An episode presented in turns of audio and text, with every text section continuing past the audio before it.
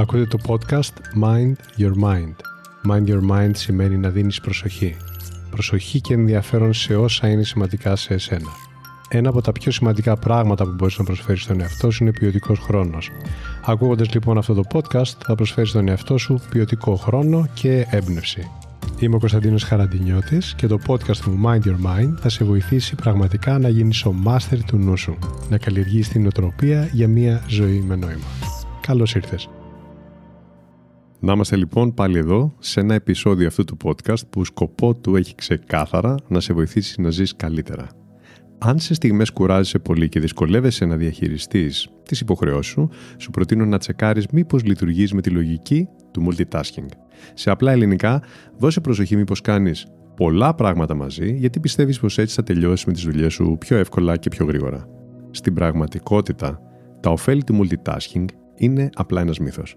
Ένας μύθος που όχι πολύ παλιά, αρκετός κόσμος πίστευε σε αυτόν. Μπορεί να το θυμάσαι κι εσύ.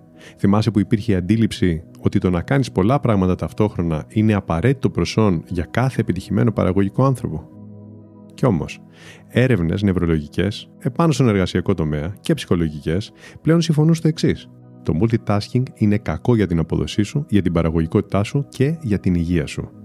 Η αλλαγή από το multitasking στο single tasking, δηλαδή ένα πράγμα τη φορά, ίσως είναι αυτό που και εσύ χρειάζεσαι για να ρέει η μέρα ευκολότερα και να προχωράς με τη δουλειά σου με άνεση, χωρίς περιττή πίεση και στρες.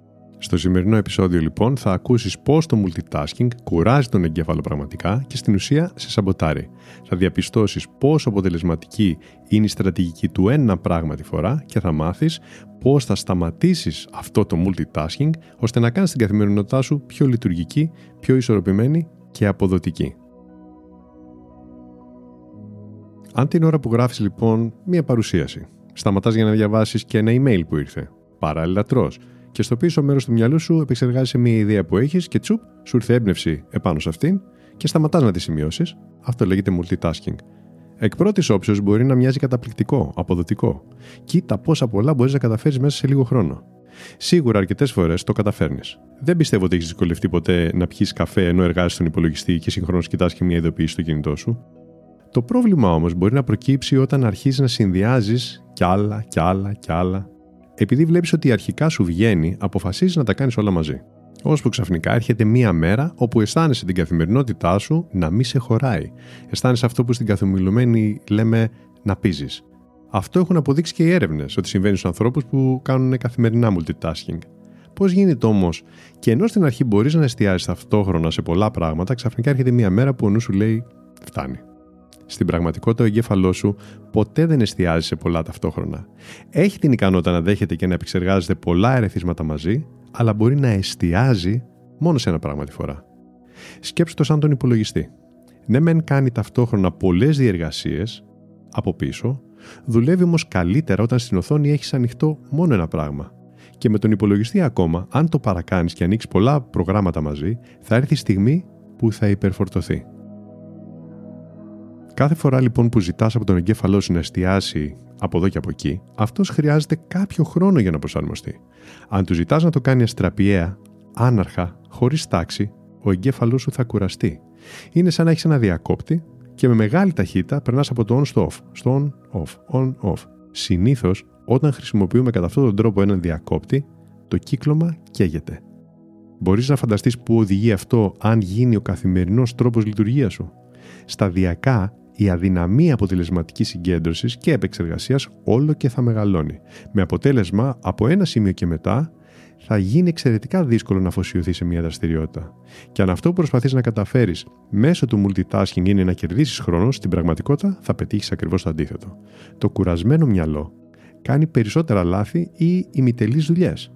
Σίγουρα αυτό απέχει πολύ από τη συνταγή της επιτυχίας για μεγαλύτερη απόδοση. Εκτός όμως από το θέμα της απόδοσης, το multitasking έχει αρνητικές επιπτώσεις στη νοητική και όχι μόνο υγεία μας. Κάποιες από τις πιο συνηθισμένες είναι επηρεάζει τη βραχύχρονη μνήμη, προκαλεί στρες, περιορίζει τη δημιουργική σκέψη η οποία θέλει χώρο για να ξεδιπλωθεί, εμποδίζει την καλή νοητική ροή, αυτό το λεγόμενο flow state, Έτσι αποκαλούμε εκείνη την νοητική κατάσταση όπου καταφέρνεις να συγκεντρωθείς σε πολύ μεγάλο βαθμό.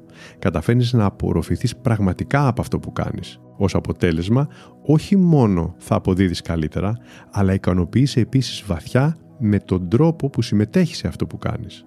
Όταν όμως λειτουργείς με multitasking, είναι πρακτικά αδύνατο να καταφέρεις να μπεις σε ροή, γιατί σκορπίζεσαι. Το multitasking επίσης βοηθάει στο να αυξηθούν τα λάθη. Και επειδή ξοδεύεις χρόνο για να κάνεις διορθώσεις, μπορεί να σου προκαλέσει εκνευρισμό και να σου χαλάσει και τη διάθεση. Όλα τα προηγούμενα, αν τα αρθρήσεις, σε οδηγούν στο burnout, σε εξουθένωση ψυχική, νοητική και σωματική. Αν ακούγοντας τα παραπάνω λοιπόν αναγνωρίζεις πως κάποιες φορές έχεις αισθανθεί κάτι ανάλογο, εύχομαι ήδη να έχεις πάρει την απόφαση να αφήσεις πίσω σου τη συνήθεια του multitasking είναι μια συνήθεια που δεν σου προσφέρει κανένα όφελος. Ξεκίνα να καλλιεργείς την πιο ωφέλιμη συνήθεια να κάνεις τα πράγματα ένα-ένα τη φορά. Πρόσεξε, δεν εννοώ με καθυστέρηση, όποτε βγουν, αλλά να δουλεύεις με σύστημα, μεθοδικότητα και αποτελεσματικότητα, χωρίς να πελαγώνεις ή να ξεπερνάς τα όρια σου. Μπορείς μάλιστα από σήμερα κιόλας να ξεκινήσεις να βελτιώνεις αυτή την κατάσταση και να αρχίσεις να αισθάνεσαι καλύτερα με τους τρόπους που θα μοιραστώ μαζί σου τώρα. Το πρώτο είναι να επαναξετάσει το πρόγραμμά σου. Φτιάξε μια λίστα με τα πράγματα που έχεις να κάνεις. Ιεράρχησε τις προτεραιότητές σου και γράψε ποια συγκεκριμένη ώρα και για πόση ώρα θα ασχοληθείς με την κάθε εργασία ή δραστηριότητα. Σχεδίασε την οργάνωσή σου από το προηγούμενο βράδυ. Για φαντάσου. Να ξυπνάς και αντί να χρειάζεται να σκεφτείς τι έχεις να κάνεις, να έχεις ήδη μπροστά σου το χάρτη, συσσαγωγικά, της ημέρας. Συμφωνείς ότι έτσι θα ξεκινάς μια μέρα με περισσότερη ηρεμία; Άσε που με αυτόν τον τρόπο θα απελευθερώσεις και το χρόνο σου. Ο σχεδιασμός της τελευταίας στιγμής τρώει χρόνο και σε οθεί προς το multitasking. Τρέχεις να προλάβεις. Ένα πρόγραμμα με χρονοδιάγραμμα και ιεραρχημένες προτεραιότητες θα σε βοηθήσει να επαναφέρεις τον εαυτό σου σε τάξη αν συνειδητοποιήσεις ότι κάνεις πολλά πράγματα μαζί και σκορπίζεσαι. Κάθε πράγμα θα έχει το χρόνο του και τη θέση του μέσα στο λειτουργικό πρόγραμμα που έχεις σχεδιάσει. Έτσι, με το που θα του ρίχνεις μια ματιά, ο νους σου θα ηρεμεί παίρνοντας το μήνυμα της οργάνωσης, της τάξης και της σιγουριάς. Πόσο πιο όμορφα πιστεύεις θα αισθάνεσαι λειτουργώντας έτσι; Το δεύτερο που θα σε βοηθήσει να κόψεις αυτή τη συνήθεια είναι να προστατεύσεις τον εαυτό σου από περισπασμούς όσο περισσότερο γίνεται. Είναι γεγονός ότι οι περισπασμοί μπορούν να μας παρασύρουν. Μπορεί να είναι η αιτία που η προσοχή σου πετάγεται από το ένα στο άλλο, με αποτέλεσμα να κουράζεσαι. Καλλιέργησε τη συνήθεια να περιφρουρείς το χώρο σου σε ό,τι κάνεις. Είτε είναι η δουλειά, είτε η γυμναστική σου, είτε η διασκέδασή σου. Αφαίρεσε δηλαδή τα ερεθίσματα που δεν χρειάζονται εκείνη την ώρα. Κλείσε παράθυρα στον υπολογιστή που δεν χρειάζεται να τα έχεις, τις ειδοποιήσεις. Διατήρησε το χώρο σου επίσης ευχάριστο, καθαρό και λειτουργικό. Είτε είναι το σπίτι σου, είτε η δουλειά σου. Σου προτείνω να κάνεις αυτό σήμερα. Σκέψου ότι θες να δημιουργήσεις χώρο για να συγκεντρωθείς δημιουργικά στη δραστηριότητα που θες να κάνεις εκείνη τη στιγμή. Στη συνέχεια παρατήρησε το περιβάλλον σου και αποφάσισε ποια στοιχεία μένουν γιατί βοηθούν και ποια φεύγουν γιατί σε σκορπίζουν. Το τρίτο που σου προτείνω να θέσει σε άμεση εφαρμογή είναι να κάνεις παύση ανά 40-50 λεπτά περίπου. Απλά σταμάτησε ό,τι κάνεις. Σήκω, άλλαξε χώρο, πιες νερό, τεντώσου, κοίταξε έξω από το παράθυρο, βγες στο μπαλκόνι και απόφυγε να πιάσεις το κινητό. Κάνε ήσυχες παύσεις διάρκειας 1-2 λεπτά σε προγραμματισμένα διαστήματα όμως. Γιατί έτσι θα βοηθήσει τον νου σου να πάρει μια ανάσα. Κάνε επίσης τέτοια μικρά διαλύματα μόλις τελειώνεις με μία δουλειά πριν προχωρήσεις στην επόμενη. Έτσι, πρακτικά θα βοηθήσει τον εγκέφαλό σου, που μόλις έχει δώσει προσοχή και ενέργεια σε κάποια εργασία, να τακτοποιηθεί, να καθαρίσει και να κάνει χώρο για την επόμενη. Σκοπός του επεισοδίου που μόλις άκουσες είναι να σε βοηθήσει να δώσεις προσοχή στο πώς λειτουργείς μέσα στην καθημερινότητά σου. Γιατί μπορεί άθελά σου να δυσκολεύεις το σώμα σου ή και το μυαλό σου. Υπάρχουν μικρές αλλαγές που μπορείς εύκολα να κάνεις και θα σε βοηθήσουν να απαλλαχθείς από μη ωφέλιμες συνήθειες όπως είναι αυτό το multitasking. Τέτοιες μικρές καθημερινές νίκες είναι καύσιμα που σε τροφοδοτούν με όρεξη, ενέργεια και καλή διάθεση. Κάνε λοιπόν τη ζωή σου ευκολότερη, απλά δίνοντας την προσοχή σου σε ένα πράγμα τη φορά. Είναι σίγουρο ότι έτσι θα πάρεις πολύ καλύτερα αποτελέσματα με ό,τι καταπιάνεσαι. Εύχομαι όσα άκουσες να σε εμπνεύσουν και να τα εφαρμόσεις. Να είσαι καλά και να φροντίζεις τον εαυτό σου. Αυτό λοιπόν ήταν το Mind Your Mind. Η καλύτερη ώρα να με ακούτε είναι όταν θέλετε έμπνευση και ηρεμία. Κάντε follow για να λάβετε ειδοποίηση για το επόμενο επεισόδιο. Θα το βρείτε παντού. Spotify, Apple, Google, αλλά και όπου αλλού εσείς το ακούτε.